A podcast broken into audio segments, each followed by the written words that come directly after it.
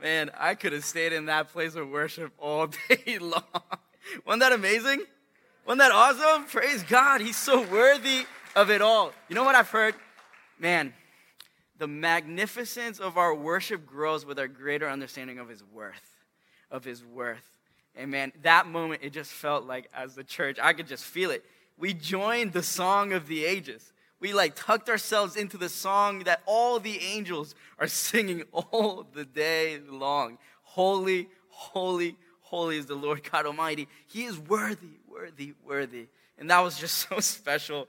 And I just, man, every time we get, we get to worship together, man, I don't take that for granted anymore. I really don't take it for granted anymore. And now that when we can worship together, and when we can come together and hear His word, is just such a privilege. And to me, every opportunity, every opportunity that whether it's here this morning with you all, or it's on the street with somebody, or it's in Ecuador when the team of Remix that we went together to share the word of God it is such a privilege and honor to do it. Man, because this word has power. How many know this word has power to change lives, to change nations, to change history? It has so much power. So this morning, uh, I just want to pray real quick before I get started. And I just believe God has something special for each and every one of us. Amen. Amen. Pray with me. Father, oh man. We love you so much. God, that is the deepest cry of our hearts, God. That we love you. We love you. We love you. Thank you for loving me first, loving us first. And we love you back, God. We love you so much. God, we need you. Holy Spirit, you be the one who speaks this morning. You be magnified. In the name of Jesus Christ.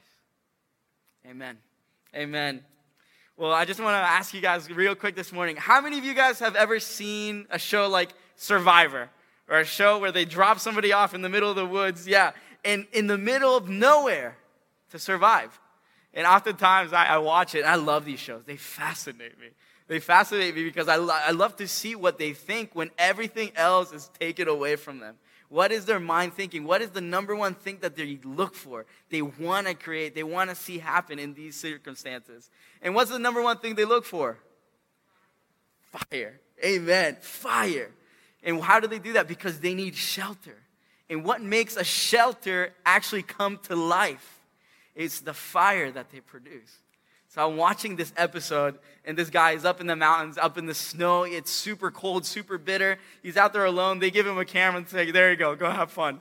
And then he's out there in the camera, he's setting up, sets up the camera, he's looking, desperately looking for any piece of dry wood that he can find.